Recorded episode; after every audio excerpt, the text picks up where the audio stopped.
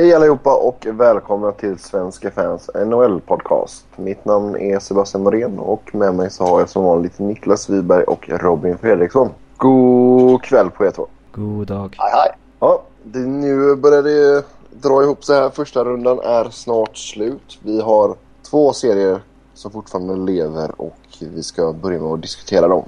Först ut så har vi Washington Capitals mot New York Rangers. 3-3 matcher och eh, Rangers tog en 1-0-seger natten till idag. Ja, vad har vi att säga? Lundqvist spikar igen. Ja, han är duktig. Det sägs så. Mm, men det visste vi förut att han var duktig. Men eh, nu har ändå, Rangers lyckats få hål på Holtby. Samtidigt så hade inte han spelat så bra som han gjorde i natt så hade det kunnat rinna iväg ganska ordentligt faktiskt. Ja, det var... Även om matchen stundtals kändes rätt eh, halvsunkig så som helhet var det ju ändå rätt stor underhållning tycker jag. Ja, jag tycker ju att Rangers pressade på alltså, grymt bra där i slutet av andra. Alltså Holtby fick ju göra ett par riktiga idioträddningar. Och det är två grymma målvakter i den här matchen. Mm. Och det, det är väl egentligen båda målvakterna som har sett till att eh, matchen har gått så här långt. Eh, för det känns som att båda lagen om de skulle mött en eh, sämre målvakt skulle haft möjlighet att eh, redan vara i andra rundan så att säga. Ja, jag är riktigt imponerad av Holtby framförallt som är så ung och ändå visat sig vara en riktig playoff performer hittills. Det Ja, och tittar man på produktionen bland utespelarna så är det ju rätt tydligt att det är Braden Holtby som är Capitals stora MVP hittills. Absolut. Ja, har- absolut. Washington har ju en spelare som har gjort mer än ett mål och det är Mikey Green. Och inget ont om honom, han börjar komma på rätt sida på karriären nu igen känns det som efter lite halvtaskigt eh, efter sin jättesuccé inledningsvis. Mm. Men han börjar komma till, tillbaka nu känns det som och han gör det jättebra givetvis men Hur, när man har spelare som Niklas Bäckström och Ovechkin och Brower och Ribeiro och lite sånt där som alla står på ett mål så Mm. Är det rätt tydligt att målvakterna har spelat bra kan jag tycka. När det blir en Ja, alltså, alltså speciellt man hade ju väldigt höga, eller jag hade i alla fall väldigt höga förväntningar på Ovechkin nu eftersom han eh, kom igång så jäkla bra här i grund- grundserien efter en hyfsat svag inledning. Jag var helt övertygad om att han skulle ta med sin fenomenala produktion in i slutspelet. samtidigt så vet man att han kommer ju hårdbevakas kraftigt. Ja, alltså slutspelshockey är ju annorlunda än vad det är mot grundserien. Och en väldigt, väldigt stor del av hans produktion i grundserien var ju mot Southeast. Ehm, och Rangers är ju ett betydligt bättre defensivt lag än merparten, om man säger så, av lagen i Southeast Division. Hur är det med Martin Erats eh, skada? Han har ju styrt på noll poäng hittills men nu är han ju skadad. Ja, Jag är osäker. Visst, det är väl ett tungt avbräck för, för Washington när man tappar en sån som Martin Erat. Han är ju en duktig spelare givetvis, men det är ju inte någon som man direkt ska gråta floder över att man saknar, kan jag tycka. nej det är så är det ju. Ehm, I Rangers däremot, där är man ju den här Gaborik-traden. Visst, de tappar ju Gaborik givetvis men eh, jag tycker alla de bitarna de fick tillbaka har visat sig vara riktigt eh, bra. Brassard, ja, Brassard har fokus på Brassard. Ja, alltså han har ju mycket skill i sig och John det- Moore är ju betydligt mer redo än Tim Eriksson. Jag skulle säga det är den som jag kanske är mest imponerad av av de som har kommit i, i den här traden. Det är väl Moore faktiskt. Uh, Brassard känns väl som att han har på något sätt hittat den formen som alla trodde och hoppades att han skulle nå i Columbus. Men någonstans visste man ändå att han har det någonstans i sig. Medan Mm. en sån som John Moore verkligen gått in och övertygat. Har ni någon eh, för, eh, ja, förklaring till eh, vad som står, står, vad som står till med Ryan, eh, Ryan, Rick Nash, Rick the Dick. Rick Dick. När Eh, fick han det smeknamnet? jag vet. alldeles nyss. Nej men alltså Det här, det, det här är som när att- Bob Clark eh, nämnde Ken Linsman the Rat. Det kommer leva med Nash nu resten av hans karriär. Ja, okej. Eller hur? I alla fall i den här podcasten. Ja. Men det, det känns väl lite som att jag har svårt att säga att han är dålig. Eh, utan det, det är svårt att sätta fingret på vad det är. Men jag tycker ändå att han, han gör sin grej rätt bra ändå. Där han driver på och han han kommer till lägen på något sätt och det var ju inte långt från han fick mål i, i, i natt här till exempel.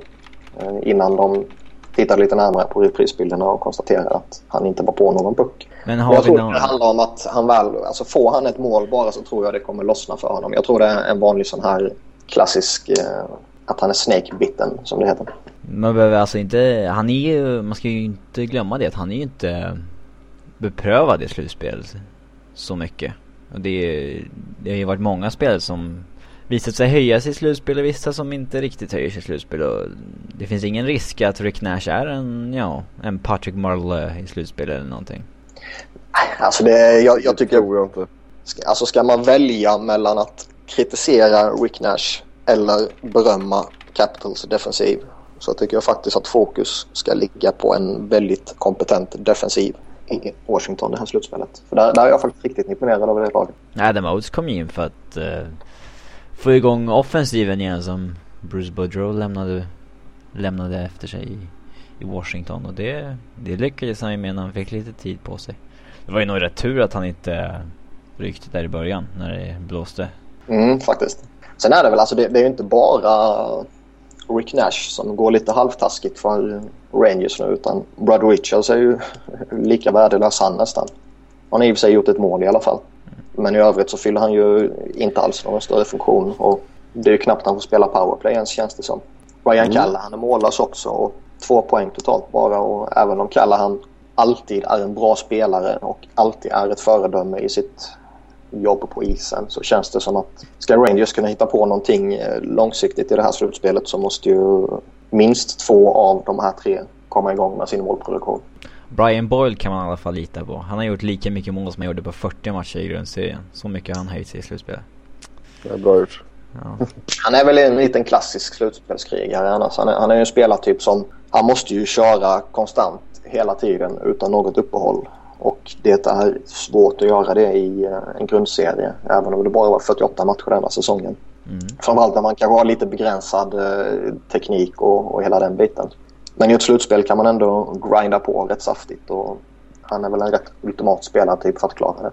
Han visade ju rätt mycket stake också mot slutet av matchen i natt när han uh, fläkte upp hela mellangärdet för att täcka ett skott.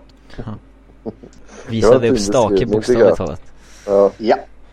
Uh, man såg ändå så, alltså direkt efter slutsignalen gick där, alltså Lundqvist, han bara skriker ut sådär bara. Jag antar att han skriker fan vad gött eller någonting i den stilen. någonting på göteborgska.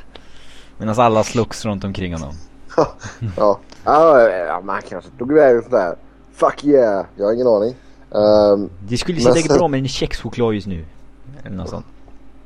Va? Kexchoklad säger de ju. Det, Ja, ja, men det är inte så att man vinner en match och säger åh nu vill jag ha en kexchoklad. Nej, jag vet inte. Ja, ni, kanske, ni kanske gör så uppe i Stockholm, jag vet inte.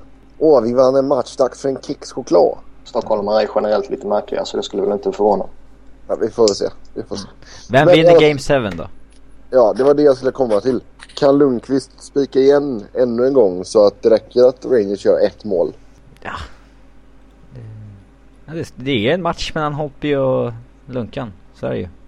De har ju varit ja. jämnbra hittills. Man kan ju inte säga att den ena var bättre än den andra. De har ju varit riktigt bra bägge två. Det Så det är ju en match mellan Ovechkin och Nash också. Den, den som kommer igång i den, här, i den här matchen, den kommer ju förmodligen vinna matchen åt sitt lag. Eller matchserien åt sitt lag till och med. Uh, Sen just... är det väldigt intressant en aspekt i spelet här om man tittar på special teams. Där Rangers powerplay ligger på 7,7.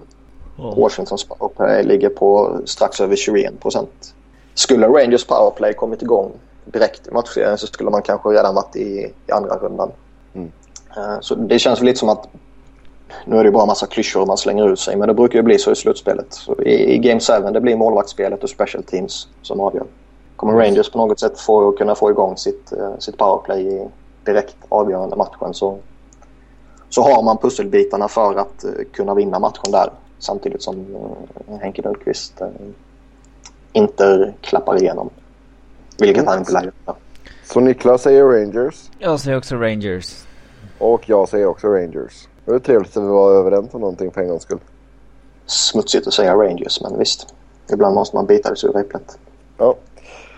Då tar vi nästa serie som ska avgöras i natt och det är Boston-Toronto. Det är även där då 3-3 matcher. Trodde vi att den här serien skulle gå till sju matcher verkligen? Nej. Nej. Att spela sju matcher mot Toronto är eh, inte direkt något styrkebesked från Bostons sida. Och hade, hade inte David Cracky spelat långt över sin förmåga så hade ju de varit ute redan. Det är alldeles för många som underpresterar i, i Boston just nu. Jag vill bara titta. Alltså Milan Lucic, Jaromir Jagr, Brad Marchand, Patrice Bergeron och Tyler Seguin har tillsammans två mål. Tyler Seguin är till och med poänglös. Ja. Det... Och det räcker att titta på de siffrorna egentligen så tycker jag det är rätt talande uh, varför det är 3-3 i matcher och varför det inte blev typ 4-1 till Boston. Mm. Ja, David Cracky ska ju nästan ha Conn Smythe även om Boston åker ut i, i natt. det var rätt absurt men ja. han har varit viktig idag. Och han är ju väldigt viktig för dem i slutspelet. Uh, många har ju återigen lyft fram när, när Boston imploderade mot Philadelphia 2010 så var det ju efter att han blev skadad. Många har ju lyft den situationen återigen nu när man ser hur, hur viktig han är för Boston. Men lite props måste väl ändå gå till Toronto va? De har gjort jättebra. De, att jag, de skulle pressa Boston så här hårt även om Boston inte når sin fulla potential så tycker jag att även om de skulle torska i Game 7 här oavsett om det blir med 0-7 eller om det blir efter tre förlängningsperioder eller vad som helst så ska de vara stolta över sin säsong.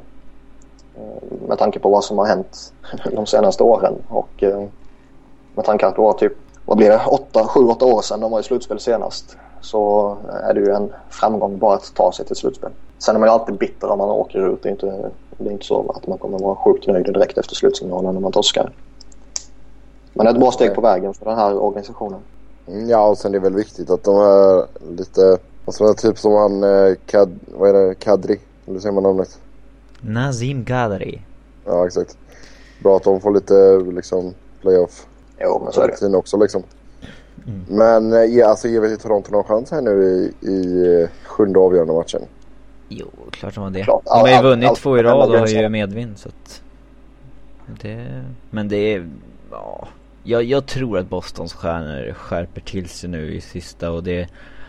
Det finns många säkerhetsrisker i Torontos försvar som John Michael Elias och Ryan O'Byrne. Backpower till exempel. Det, Dion Phaneuf gör det jättebra mot de bästa spelarna och det... Det ska han ha cred för även fast han inte får spela med någon liksom en backpartner som är på hans nivå så klarar han ändå av den rollen hyfsat. Så att, uh, men det, det är för, lite för mycket läckor i, i det där försvaret. Mm, Niklas, vad tycker du? Nej, Boston kommer ta det. Uh, de har ett lagbygge som är fullt av vinnare. Uh, Toronto har, om man ska vara snäll och i bästa fall så har de en handfull som är vana vid att vara vinnare. Och jag tror en sån sak uh, väger rätt tungt i en Game 7. Ja, då har vi... Jag, jag tror Boston tar det relativt enkelt. Okej, okay, då har vi ni två tror Boston. Då ska jag vara snäll mot alla Toronto-fans och säga Toronto. Och det blir, det blir Phil Kessel som avgör. Phil the thrill. Robin the nickname man. Nej, alla är stulna. De här har man ju sett överallt. Ja, men de är inte bra för det. Nej. Okej, okay. nej men alltså det, det jag, jag vet inte. Alltså, det är klart att Boston är favoriter men eh, det hade varit kul att se Toronto eh, gå vidare här och så vi får se lite fler matcher. Galna, galna Toronto-fans. Ja, det är alltid underhållande. Ja. Då ska vi titta på de serierna som är, är klara och eh, vi fortsätter i Eastern Conference då. Och, eh, Pittsburgh lyckades efter lite möda att eh, skicka ut Islanders med 4-2 i matcher. Fast ja, det, det satt, och... satt ganska långt inne ändå alltså. Ja, um, det är klart att, um, vad ska man säga, det är väl lite som vi pratade om Toronto precis här att uh, för Islanders del var det jättevis en, eller givetvis en jätteframgång att uh, bara ta sig till slutspel överhuvudtaget. Och att man faktiskt kunde pressa Pittsburgh så hårt som man trots allt gjorde är faktiskt riktigt imponerande. Mm. Det var bara match ett egentligen där det var rejäl klasskillnad. Ja, alltså jag, den jag tycker första de... Spikar igen också så Flurry svek ju de svek ju Pittsburgh ganska mycket där och Sen när Navokon kom in så Ja Han har ju löst det så att säga Ja men samtidigt tycker inte jag han var överdrivet bra i senaste matchen. Nej men han är inte lika pissdålig som Flurry Och det, Ja, nej, nej. det räcker Men för att det- de ska vinna mot eh, Islanders Vi hade nog kunnat sätta dig i mål i Pittsburgh och du hade inte varit lika pissdålig. Bara, sky bara skydden är tillräckligt stora vet du. Fast det är ändå- det är ändå lite intressant att se hur eh, Fleury alltså floppar igen i slutspelet. Och tittar man på hans insatser i slutspelen de senaste åren så är det ju långt ifrån imponerande. Ja det är riktigt bedrövliga siffror. Och en sån som Ray Shero, deras GM, fick ju väldigt mycket cred när han tog in Thomas Foucault. Eh, Och nu ser man ju vilken betydelse det faktiskt fick. Eh, Och det var väl kanske också lite att organisationen kanske inte litar helt fullt ut på Flurry. Nu när han kommit in här så var han ju utan problem flera gånger bättre än The Flower. Och fram till han själv imploderar Okej. så ska han vara första målvakt nu. Kan vi sluta med de här nicknamen nu eller? Ingen flower power från Flurry Det är ju hans officiella smeknamn ju. Det är coolt att, uh, coolt att Douglas Murray gjort två mål i den här matchserien Ja, Sen- Zorpic gå in och Alltså. avgjorde med det overtime också. Va- varför satte Dan Biasma in honom som center i powerplay i eh, en av matcherna? I slutminuten när de ledde. Det var ju jättekonstigt. Genidrag. Men han ville väl inte att någon eh, skulle cheapshotta Crosby eller sådär men Han satte alltså Murray på att ta tekningen också trots att Tyler Kennedy var på isen. Det är ju jättemärkligt. Alltså han var ju rätt svår att flytta på framför mål men Han behövde ju inte ta tekningen för det. Han, kan, han kanske har någonting i, i, på gång här. Annars är det väl lite det, om man bortser från eh, Flurys eh, insatser som givetvis är den stora eh, snackisen i Pittsburgh så tycker jag det är värt att eh, uppmärksamma James Neal också som inte riktigt har fått ordning på sina grejer och drar som lite skavanker och grejer. Och det är väl den enda i Pittsburgh som inte har kommit upp i okej poängproduktion. Cook och Murrow har visserligen inte gjort något, något heller men det är inget direkt sen krav. i, Men... det, i det laget så är, som du sa så är inte de inplockade för att eh, göra en massa poäng. Ja, de har utan gott om de har- folk som gör det annars. Ja, så länge de har sina spelare i eh, topp 6 som gör poäng så, så länge de sköter sitt defensiva så är det fullgott. Kan jag tycka. Eh, Ja. Men en sån som James Neal, det, han behöver nog komma igång tror jag. Eh, för jag, jag tror inte att eh, en sån som Jerome Ginla och Pascal Dupuy och Chris Kunitz kanske är att lita på hela tiden i det långa loppet så att säga. Så, så länge man har Malkin och Crosby som friska spelare så kanske man inte behöver en James Neal heller. Ja, ja, det är sant faktiskt. Men alltså, vi var många som trodde att det som sagt skulle gå ganska enkelt för Pittsburgh. Jag hade väl 4-0 i matchen, eller 4-1. Jag tror också jag hade 4-1. Eh, Jag tror, jag tror bara att jag hade 4-0 alltså. Ja, det kändes bara som att Pittsburgh var för stora. Men alltså, Hur många rätt har vi haft hittills? jag tror inte vi har, jag har i alla fall varit hur dålig som helst. Alltså det... Kings gick vidare, det är typ det jag har fått in typ. Det är det viktiga i och för sig. Men- En, en intressant grej som det inte pratas allt för mycket om från den här matchen det är ju faktiskt att eh, Nabokov inte eh, direkt var överjävlig mellan stolparna i Islanders. Nej, hade han varit på en OK nivå så hade ju Pittsburgh haft Ja, rejäla problem. Det tror jag. Eh, Han var framförallt 84 så- procentig liksom. Ja, Och det, det känns som att eh, alla förväntade sig på något sätt att Pittsburgh skulle göra många mål. Eh, och alla förväntade sig att Pittsburgh skulle gå vidare. Eh, och sen när Fleury dessutom eh, floppade som han gjorde så det har inte blivit något fokus alls på Nabokov. Eh, och visst, det är väl kanske inte han som gör att de inte går vidare så att säga. Utan det, det, laget är ju inte tillräckligt bra. för att gå på Pittsburgh. Så enkelt är det ju. Mm. Men eh, det känns ändå som att han skulle på något sätt kunnat gjort en större match av det hela. Men hur viktigt är det då för uh, Tavares och de andra lite yngre spelarna i Islanders att få den här slutspelsrutinen? Slutspelsrutinen är givetvis alltid viktigt att få. Uh, det viktigaste för Islanders del tror jag däremot inte är att de här fick några matcher utan det viktigaste tror jag är att man som organisation visar att vi kan spela i slutspelet för att kunna plocka in externa förstärkningar. Eh, för som laget är nu så är det inte tillräckligt bra för att kunna utmana. Även om Tavares skulle på de fem första matcherna nästa säsong ta ytterligare ett steg i sin utveckling. Mm. Så är inte han tillräckligt bra för att bära ett halvhyggligt eh, lagbygge. Så enkelt är det ju.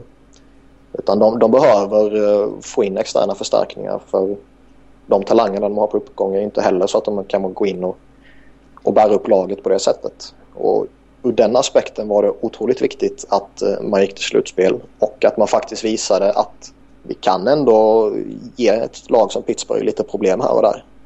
Så det tror jag faktiskt var det viktigaste för, för Islanders del. Mm. Ja, nej, det är, det är ändå så kul att se att Tavares så kunde prestera hyfsat bra och att man inte blev helt överkörda. Mm.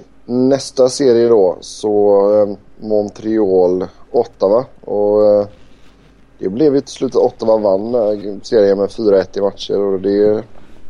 Överraskande enkelt. Överraskande enkelt, ja absolut. Men här ser man ju rätt tydligt vilka konsekvenser som en formsvacka inför slutspelet kan få. Eh, Montreal hade ju jätteproblem inför slutspelet. Och det är ju inte första gången som vi ser ett eh, topplag i tabellen gå in i ett slutspel med lite eh, halvsunkig form ja, få rätt så rejält med stryk. Jag trodde inte att Ottawas unga garde skulle eh, klara av att um, vinna en slutspelsserie också. Det är väl en sak att ta lite poäng här och där så det räcker till en slutspelsplats men Visserligen har vi fått tillbaka med Charlie och Karlsson nu men utan sin första center så trodde inte jag att det skulle gå. I alla fall inte så här enkelt. Nej, och jag vet att riktigt, det, det är svårt att peka på Montreal också. Visst, de fick någon, någon skada här och där och framförallt på Carey Price då som påverkade det negativt givetvis. Han var jävligt dålig framförallt. Ja, eh, ja, men alltså ser man på det som en helhet så tror jag nog att det helt enkelt var så att truppens, vad ska man säga, sammanslagna form gjorde att man torskade. Mm. Man gick in i slutspelet i för dålig form och lyckades inte styra upp grejerna på så här kort tid. Mm. Pacioretty 0 poäng. Brian Gionta, han gjorde bara två matcher. David Deharnay har ju varit dålig en längre tid. Ja, det var inte många som... Sen är, sen är, sen är det väl lite så att det Montreal som vi såg nu i slutspelet är väl kanske lite mer rimligt att se än det Montreal som vi såg som kom tvåa i Eastern Conference på 63 poäng.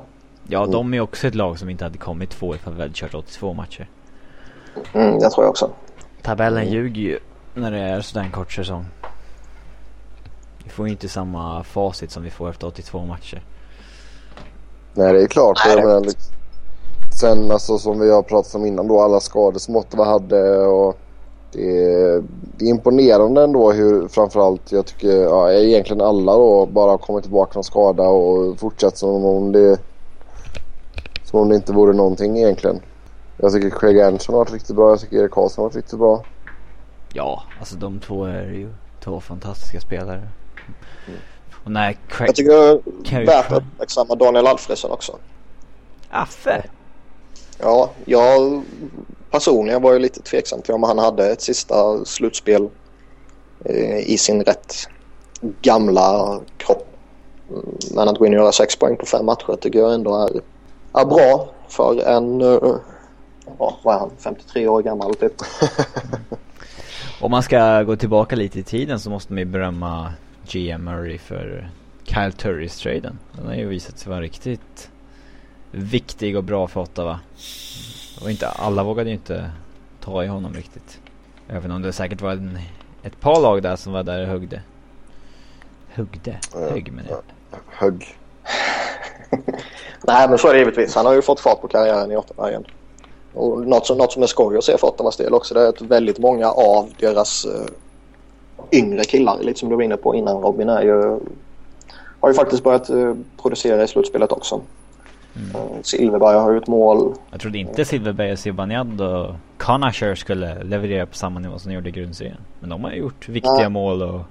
Mm, jo men det är härligt att se. De är helt orädda. De bara player på liksom. Det, det skulle ju vara lätt för dem att bli lite, lite overwhelmed att lira slutspel sådär men...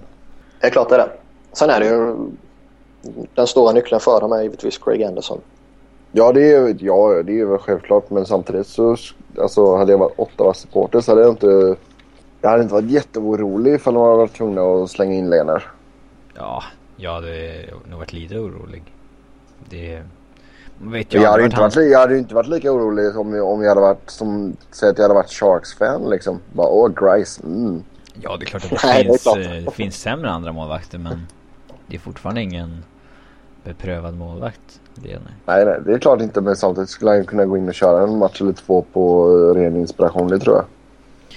Så är det alltid med lite yngre målvakter. De, de har ju en högsta nivå som kan vara otroligt hög. Sen samtidigt har de en lägsta nivå som uh, kan kosta laget matchen helt enkelt. Framförallt har man väl kanske inte lärt sig att sitta på bänken en månad och sen komma in och göra en bra match. Det, det är inte många som har. Bobrovski till exempel hade det inte. Nej. Ja, nej, det är sant. Men, uh, ja. Vad ger vi? Nu blir det då Pittsburgh 8 va? I, i nästa runda här. Vad, vad tror vi om den serien? Ja, alltså kunde Islanders skaka Pittsburgh så här så vad ska inte Ottawa kunna göra då liksom?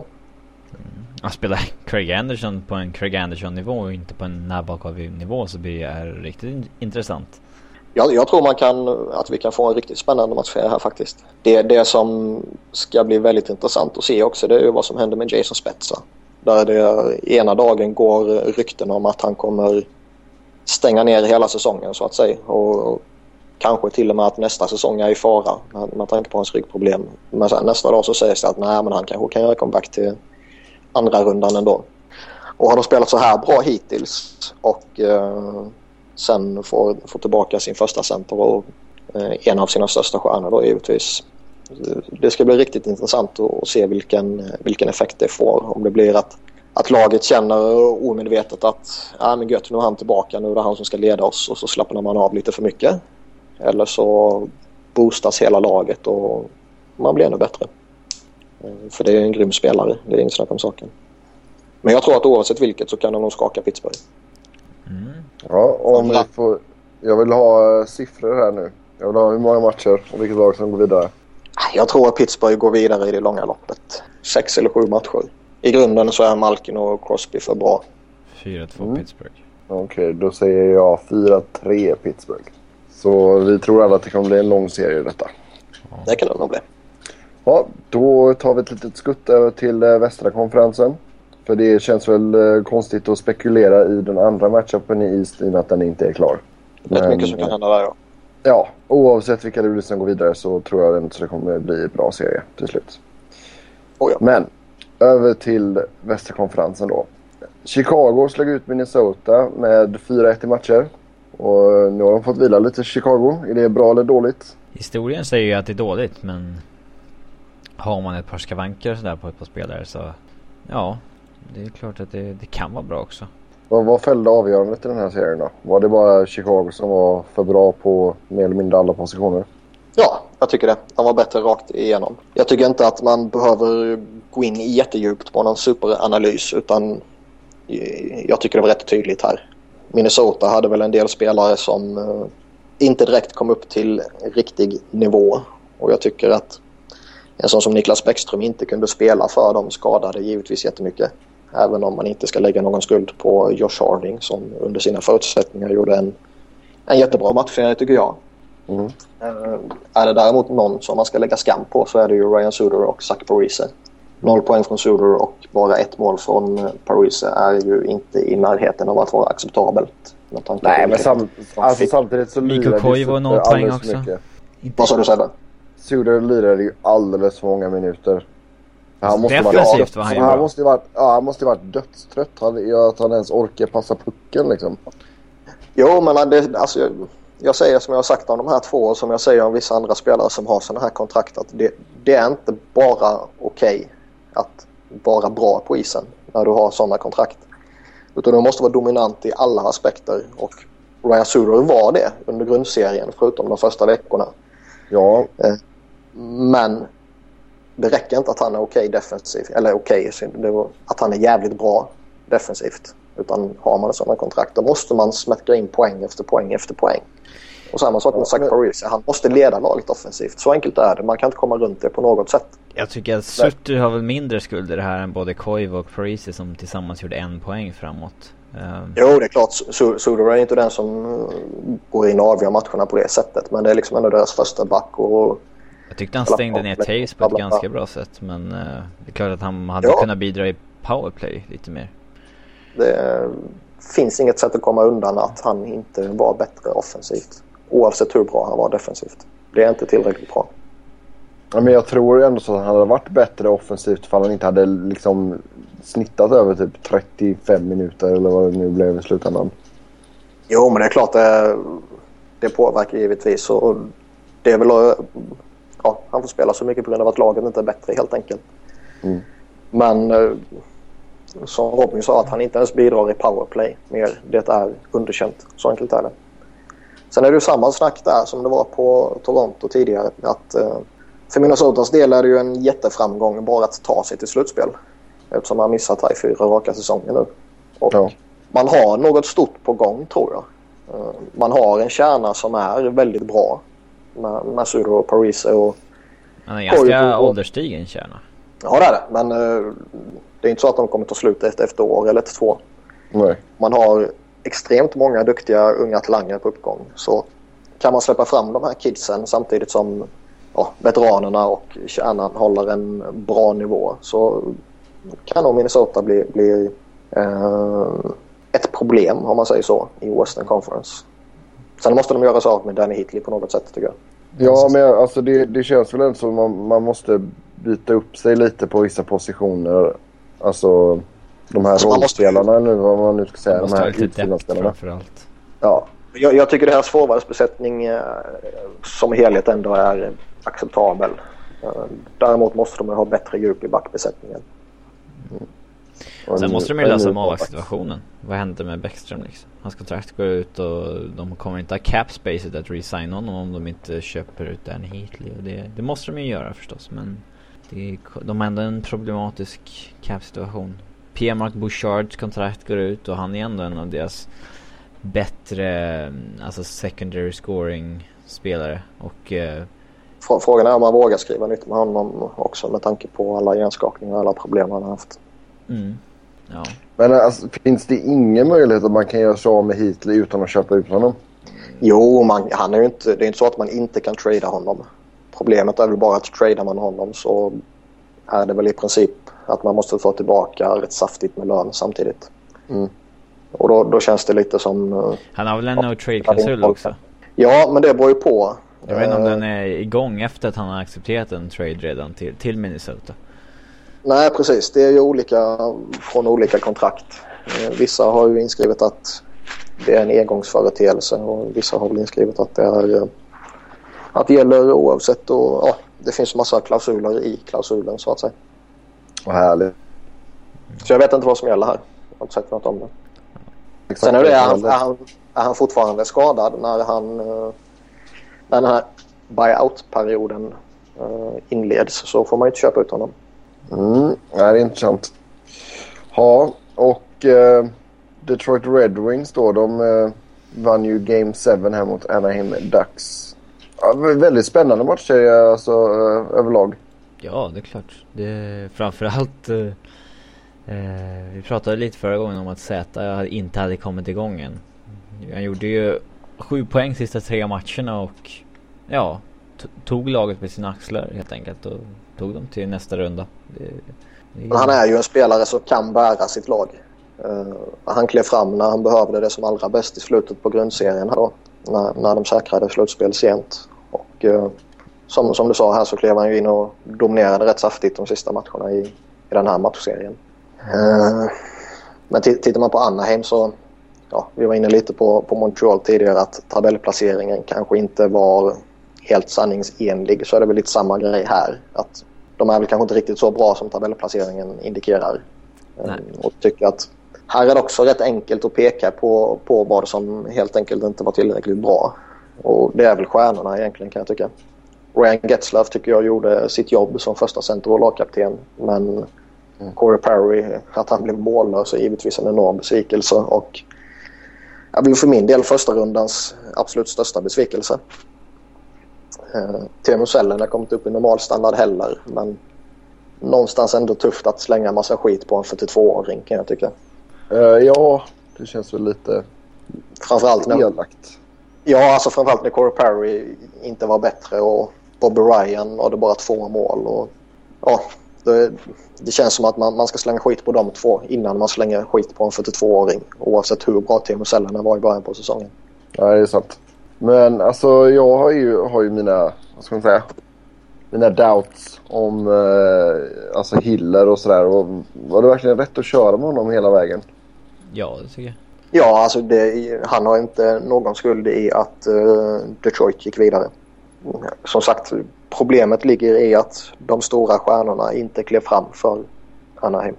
Eh, Eller om man säger två av de tre stora stjärnorna i alla fall inte klev fram för Anaheim. Och eh, Hiller eh, tycker jag till och med höll kvar dem i flera matcher. Med eh, både medvetna och omedvetna galna räddningar. Mm. Ja, då är ju frågan som sagt då när Detroit nu ska ta sig an Chicago. Ja. Kan, kan Detroit skaka detta enormt djupa och imponerande Chicago? Alltså nyckeln är ju att en sån som Henrik Zetterberg faktiskt kliver fram ännu mer. Zäta att menar du? Vad sa jag? Nej, du sa Zetterberg. Men jag tänkte vi kör ju det här med smeknamn så då antar jag att du skulle säga Z istället. Alltså, nej, nej för fan. Vad har Datsuk för smeknamn? Pasha. Han har ju det. Vad Ja, betyder det då? Och det är bara förkortning för Pavel. Pasha. Så, Alltså det är så Okej. här, ja. Ja, men det känns som att både Henrik Zetterberg och Pavel Datsjuk eh, kommer behöva lyfta sitt spel till eh, ännu en nivå om eh, Detroit ska kunna utmana Chicago. För Detroit är ju numera ett lag som vilar helt och hållet på, ja i bästa fall en handfull spelare. Och det är väl Jimmy Howard. Det är de här två och sen är det Johan Franzén om han kan, kan hitta sitt, eh, det där galna slutspelsformen som han har en tendens till att kunna hitta här och där va. The Mule. Ja. Eh, Och jag kan tycka att det är de fyra spelarna som måste eh, spela på i princip en eh, nivå som det, ja kanske Z och, och Datsjuk inte har legat på på rätt länge och som Franzén och Howard kanske aldrig har legat på. Ja, eh, Det är vad som krävs.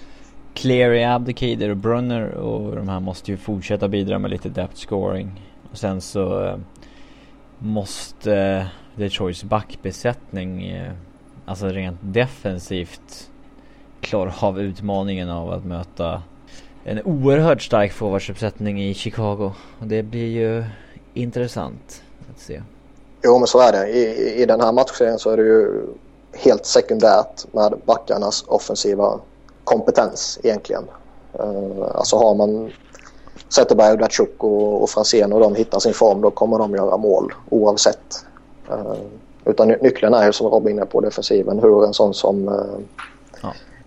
Kronwall och Smith och Cal Quincy och Kindle och alla de här snubbarna kan hantera Hossa och Kane och Toews och Sharp och Kryger. Hansus. Och, och Kryger. Mhm. Kallar de honom för tändstickan eller? Kanske borde tipsa dem om det. Ja, verkligen. Mm. Men vi Sen- säger väl 4-1 till Chicago den här. Nej, 4-2 till Chicago, säger jag. 4-2 säger Robin. Vad säger Niklas? 4-1. 4-1. Och jag säger 4-1 också. Mm. Nej, jag, jag tror alltså det... Chicago ser bara för starka ut. Det, sen är det klart att visst... Alltså, alltså framförallt om, om man väger Chicagos offensiv mot Detroits defensiv ja. eh, så känns det som att det är jätte, jätte, jättestor fördel Chicago. Howard måste ju göra någonting utöver det vanliga om man... Ja. Mm. Jo, det är sant. Det är sant. Ja, då eh, ska vi gå över till eh, San Jose, Vancouver. San Jose slog ut Vancouver i fyra raka matcher. Yep. Det, ja. ja, alltså, det är nog den största chocken på, på länge. För mig i alla fall. Jag trodde inte att San Jose var så här starka. Det... Eller att Vancouver var så här dåliga. Jag vet inte. Nej, alltså jag, jag, jag trodde ju på Vancouver att de skulle ta sig förbi San Jose i alla fall. Samtidigt är jag väl inte direkt överraskad för, över att man misslyckades. Men att torska fyra raka mot San Jose, det... Alltså torska fyra raka är ju aldrig okej. Okay. Eh, oavsett motstånd kan jag tycka. Ehm, men det känns ändå som att i det här fallet är det ändå rätt talande för i vilken riktning Vancouver kanske är på väg. Ja. Eh, båda tvillingarna Sedin blir mållösa till exempel. Eh, de känns inte längre som att de är kapabla till att leda ett lag. Framförallt inte när Ryan Kessler, som jag ser som den stora katalysatorn i Vancouver, har problem med lite olika saker. Och ja, jag har varit inne på det tidigare både i podcasten här och jag skrev ett blogginlägg om att alltså, backa upp tvillingarna Sedin med en sån som Derek Roy som inte gjorde ett enda mål i matchen här. Det, någonstans känns ändå misslyckandet för Vancouver rätt logiskt. Alltså, nu pratas det ju mycket om att deras coach, eh, det namnet kan ju Sebbe få uttala, ska kanske eventuellt få, få sparken men eh, jag skulle väl kasta mer skit på Mike Gillis om jag var Canucks-fan. Alltså jag tror att he hela Longo-såpan har präglat Vancouver väldigt hårt. Där det har skapat en situation som gör att ja, hela laget eh, tvingas lägga fokus på kanske det här. Eh. Ja, men vad, vad har Gillis gjort, alltså även om man räknar bort Longo, vad har han gjort sedan 2008 när han kom in som har förbättrat det här Vancouver? Ja, det, det, det, som jag tycker, det som jag tycker han gjorde rätt, men det var ju inte bara hans beslut kanske, det var ju att man faktiskt gav fullt förtroende till Corey Schneider eh, innan säsongen började ska tilläggas. Jag tyckte att det var ett eh, idiotiskt kontrakt han gav Jason Garrison i sommar. Alltså fem år på 4,6 miljoner. Så, så mycket hade han inte bevisat, tycker jag. Eh, Nej, även om marknaden är galen för backar så ja. Håller jag med dig. Det, det, alltså det, var, det var ett märkligt kontrakt att dela ut för en snubbe som har gjort... De hade ändå en solid top 4 redan tycker jag. Alltså de visste de tappade Sami Salo men Fast det, jag tror det är en rätt kostsam eh, förlust för dem. För de har ingen högerfattad back som kan gå in och uh, styra upp ett powerplay. Och även om Sanisalo inte... Det är ju inte Jason Garrison heller. Nej, men, men jag menar just högerfattad. För det, alltså spelar man med tvillingarna Sedin och låter Henrik Sedin styra powerplay så behöver man en högerskytt för direktskott på blå. Och väst, Kevin Bieksa är väl en kompetent back men han är ingen som ska lira en första uppställning i powerplay. Alexander Edler har ju inte alls uh, lyckats uh, snurra vidare på den uh, potentialen han visade upp när de gick till final. Nej, han har ju också tappat sen han signade nytt kontrakt. Slappnat av lite. Men eh, det ska bli intressant att se vad Vancouver gör nu. För att gå tillbaka till en annan grej som Mike Gillis gjorde. Ett, ett misstag var ju att han tradade Cody Hodgson mot Zach Cassian. Hade man haft kvar Cody Hodgson så hade man ju enligt mig kunnat göra ungefär som Flyers gjorde när man bytte bort Richards och Carter och ja, bygga om det här laget med Cody Hodgson och Ryan Kessler som sina centrar. Men eh, problemet med Sedinarna är ju att man ja, måste ju trada dem till samma ställe i stort sett. Eller i stort sett. Man, det är väl det man måste. Det är väl ingen som vill ta en av dem. Jag tror nog inte att, några, att lag skulle ha emot att bara ta en av dem. Frågan är ju om de två kommer acceptera trade till olika lag. Mm.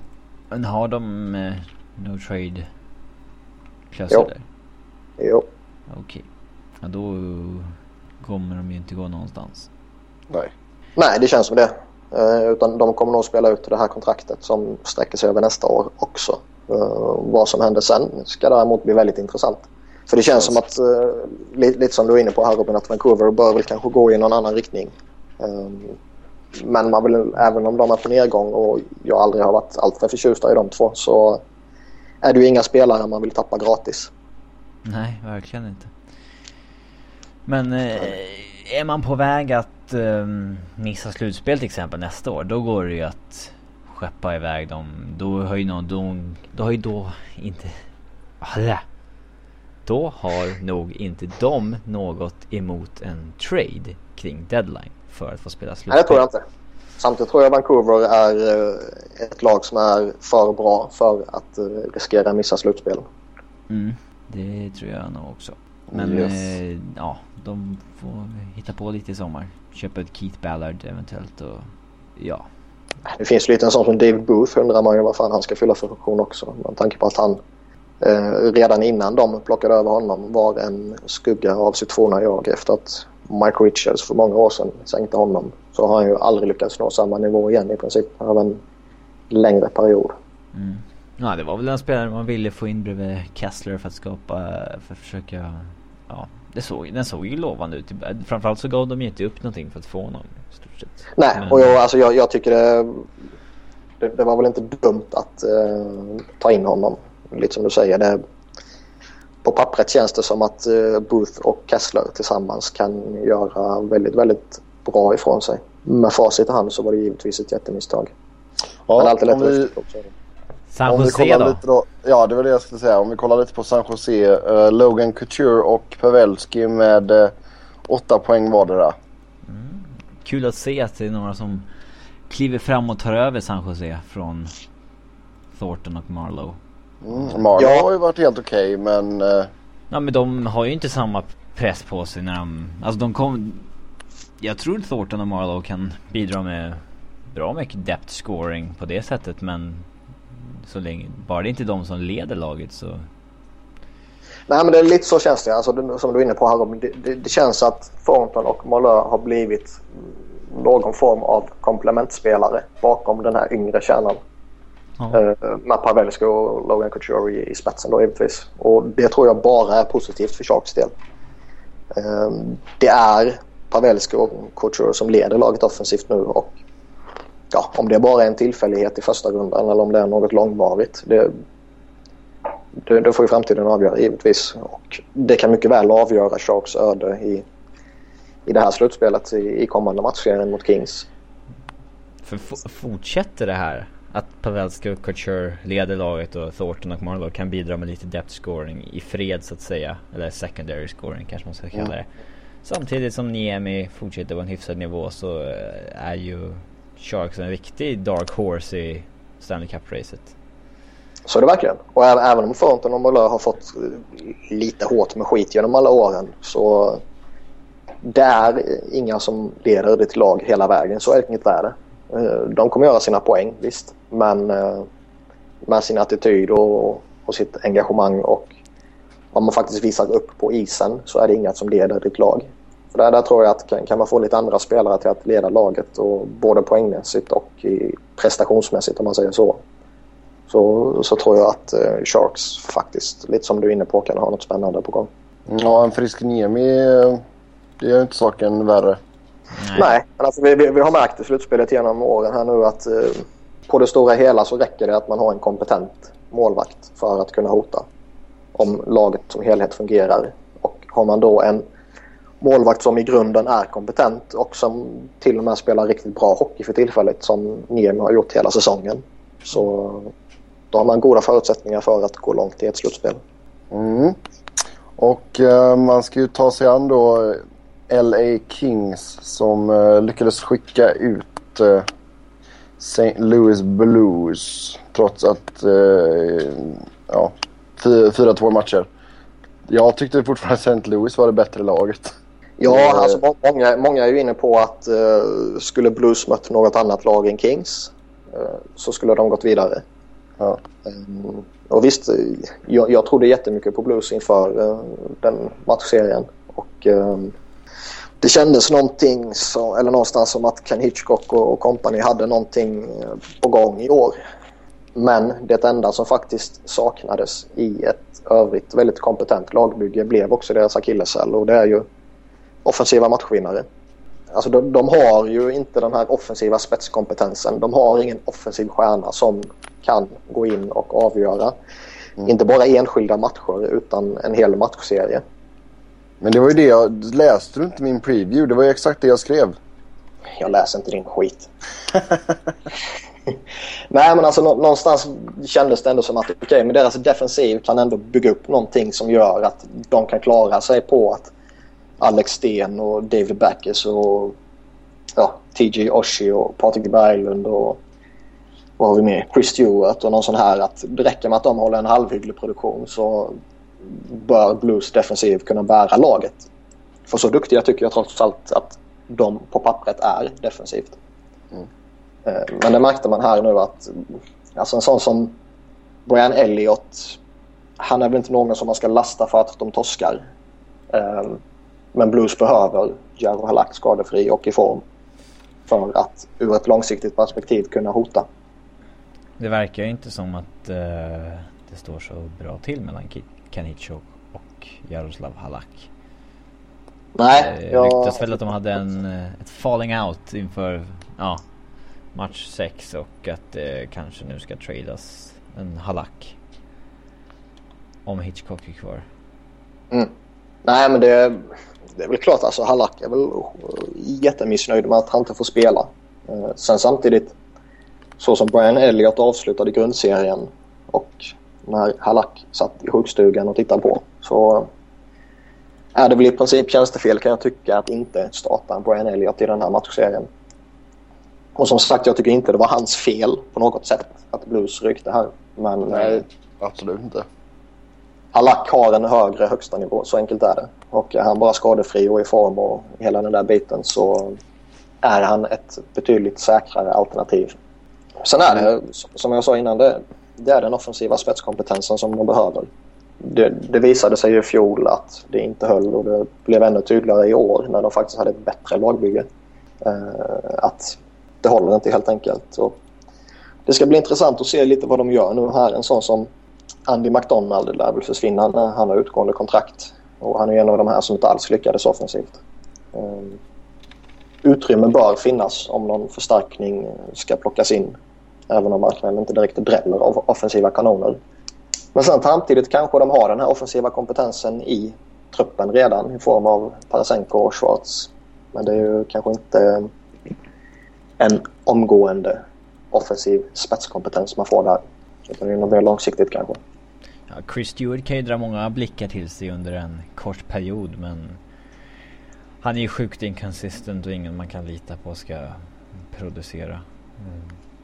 Men de har ju en spännande backbesättning på G. De har ju gått in i en eh, riktigt uh, intressant sommar här. Speciellt om de ska trada Halak. Om det nu blir så. Men um, de har ju oerhört mycket löneutrymme men det är ju medvetet val för att de vet att de kommer behöva förlänga med Peter Angelo och Shattenkirk i sommar. Och Berglund och Chris Stewart. Så att... Uh, Ja, de, de har många duktiga spelare som uh, man måste ta beslut om. Uh, en sån som Chris Stewart, om han når vad ska man säga, som du är inne på, sin högsta nivå över en längre tid så är han ju en spelare som ska ha väldigt högt betalt. Mm. Och frågan är lite vad, vad, de vill, vad de vill med honom. Ser de honom som att ja, men han kan nog nå den här nivån och hålla den nivån så bara de vill kunna slänga upp lite pengar på honom.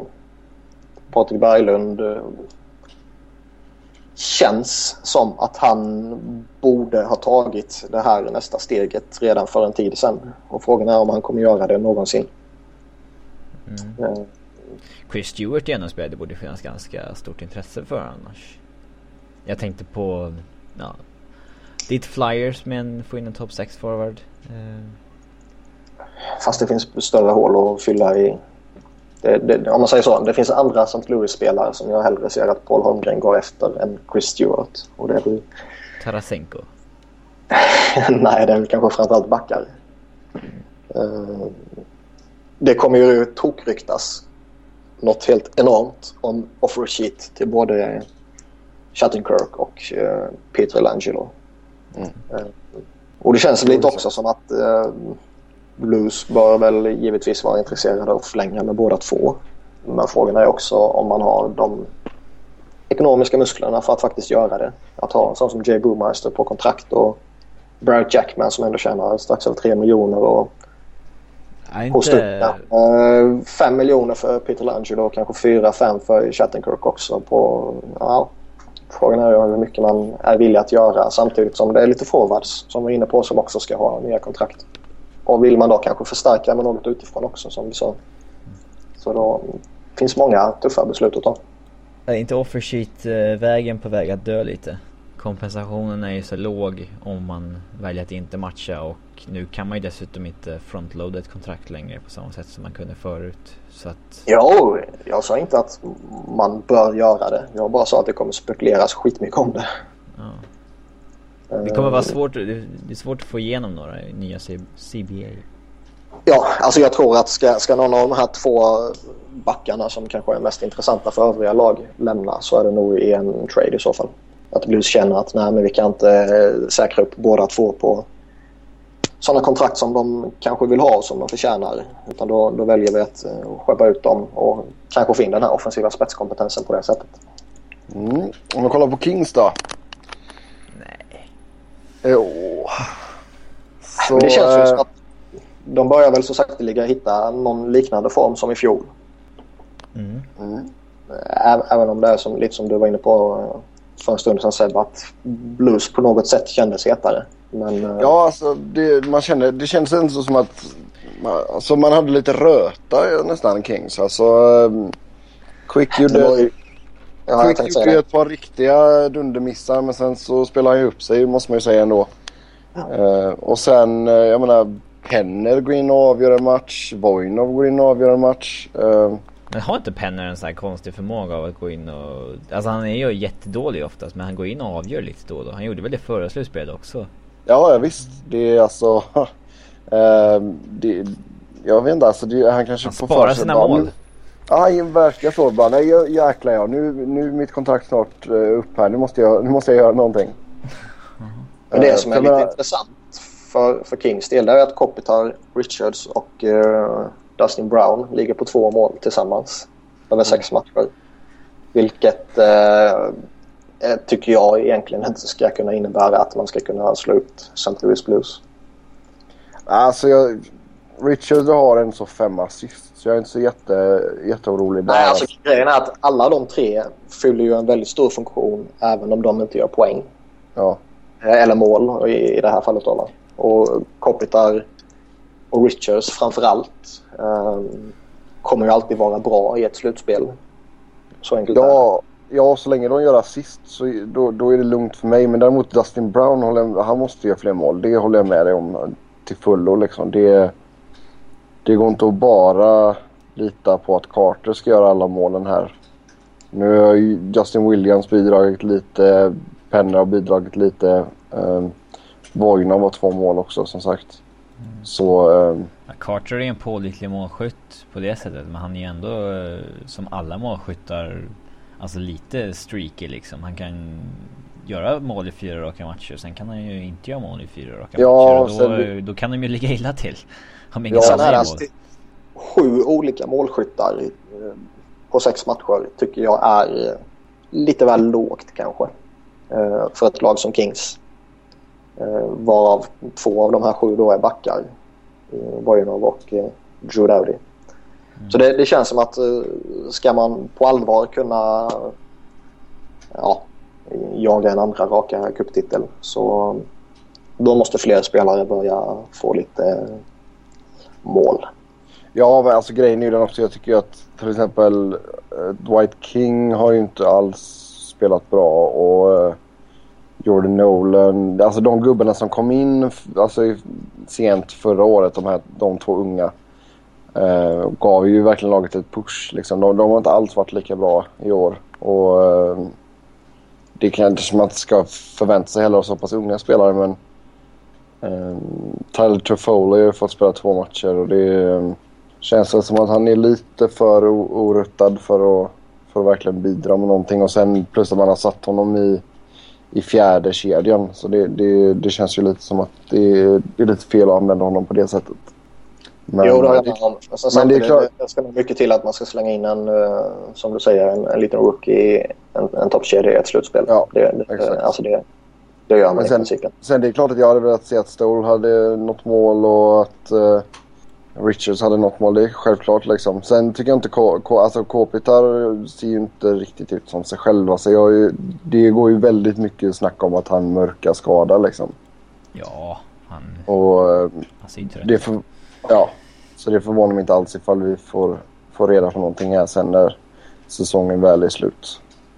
Nej, men så är det alltid. Alla lag går igenom skadeproblem i slutspelet. Det är ju bara frågan om man kan bita ihop och prestera ändå eller om man viker ner sig som väldigt många säkert skulle säga. Mm, nej, men alltså jag, jag vet inte. Det känns som att det är någonting som liksom hindrar hans rörlighet eller vad man ska säga. Han ser inte lika, lika flytande ut i sitt spel om man ska säga.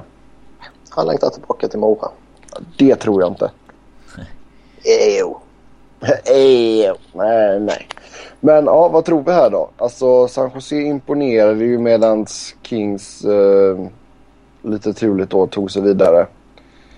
Um, men nu blir det alltså Kalifornien derby. Och eh, de här lagen gillar inte varandra. Det kan man ju lugnt säga. Nej, vilka fan gillar Kings? Vilka fan gillar Sharks? Ja, jag mer än Kings. Uh, nej, men jag, jag tror uh, det, det, kommer nog bli rätt tajt här. Um, jag tror väl att uh, Sharks kommer nog fortsätta göra sina mål. Och någonstans tror jag ändå att de här snubbarna som vi nämnde tidigare i Kings kommer få igång sitt målskytte också. Richards kommer börja näta. Um, Dustin Brown är nog bara en tidsfråga innan han kommer igång också. Kopitar är väl lite sådär men kommer de två andra igång så kan man leva med att han inte eh, kommer igång fullt ut så att säga. Så jag, jag tror nog det kommer gå... Eh, det blir nog sex eller sju matcher här. Ja, och vilka går vidare då? Ja, tyvärr måste jag nog säga Kings. Det är bra, du, kan, du, kan, du behöver inte säga något mer där. Robin? 4-2 Sharks. Oj, oj, oj. Anledning till detta tippet? många spelare är i, on fire i Sharks just nu, vilket de inte är i Kings. Så att uh, det är anledningen. För okay. mig. Ja. Jag säger 4-3 matcher till, uh, till Kings. Av någon Och, uh, anledning annan än att du håller på Kings? Ja, alltså för det första så tror jag inte att det kommer bli så mycket mål. Det tror jag inte. För jag tycker både, alltså förutom de här riktiga hjärnsläppen som Quick hade i, de två första matcherna så har han spelat jäkligt bra. Han, eh, han ligger ändå på 94,4 procent och 1,58 i goal against. Och eh, Nemi har också spelat jäkligt bra så jag, jag tror inte det blir sådär jättemycket mål i, de här serierna, eller i den här serien faktiskt. Men eh, jag tror ändå så att liksom, Kings rutin kommer att avgöra. Man, man vet ändå så vad som, vad som krävs medan Sharks har en uh, tendens att vika ner sig i slutspelet. Så 4-3 Kings. Och med det så tackar vi för oss för den här veckan. Vill ni snacka hockey så går det jättebra att göra det på Twitter. Mig hittar ni på @sebnoren. Niklas hittar ni på att Niklas Wiberg, Niklas med C och Robin på R underscore Fredriksson. Så vi hoppas på trevliga matcher i natt och att det blir eh, spännande serier här nu i fortsättningen så hörs vi om en vecka. Robin, ska du sjunga för mig nu eller? Nej. Nej. Tråkigt, tråkigt. Ja, tills nästa vecka. Ha det gott. Hej. Hej. Ja, hej.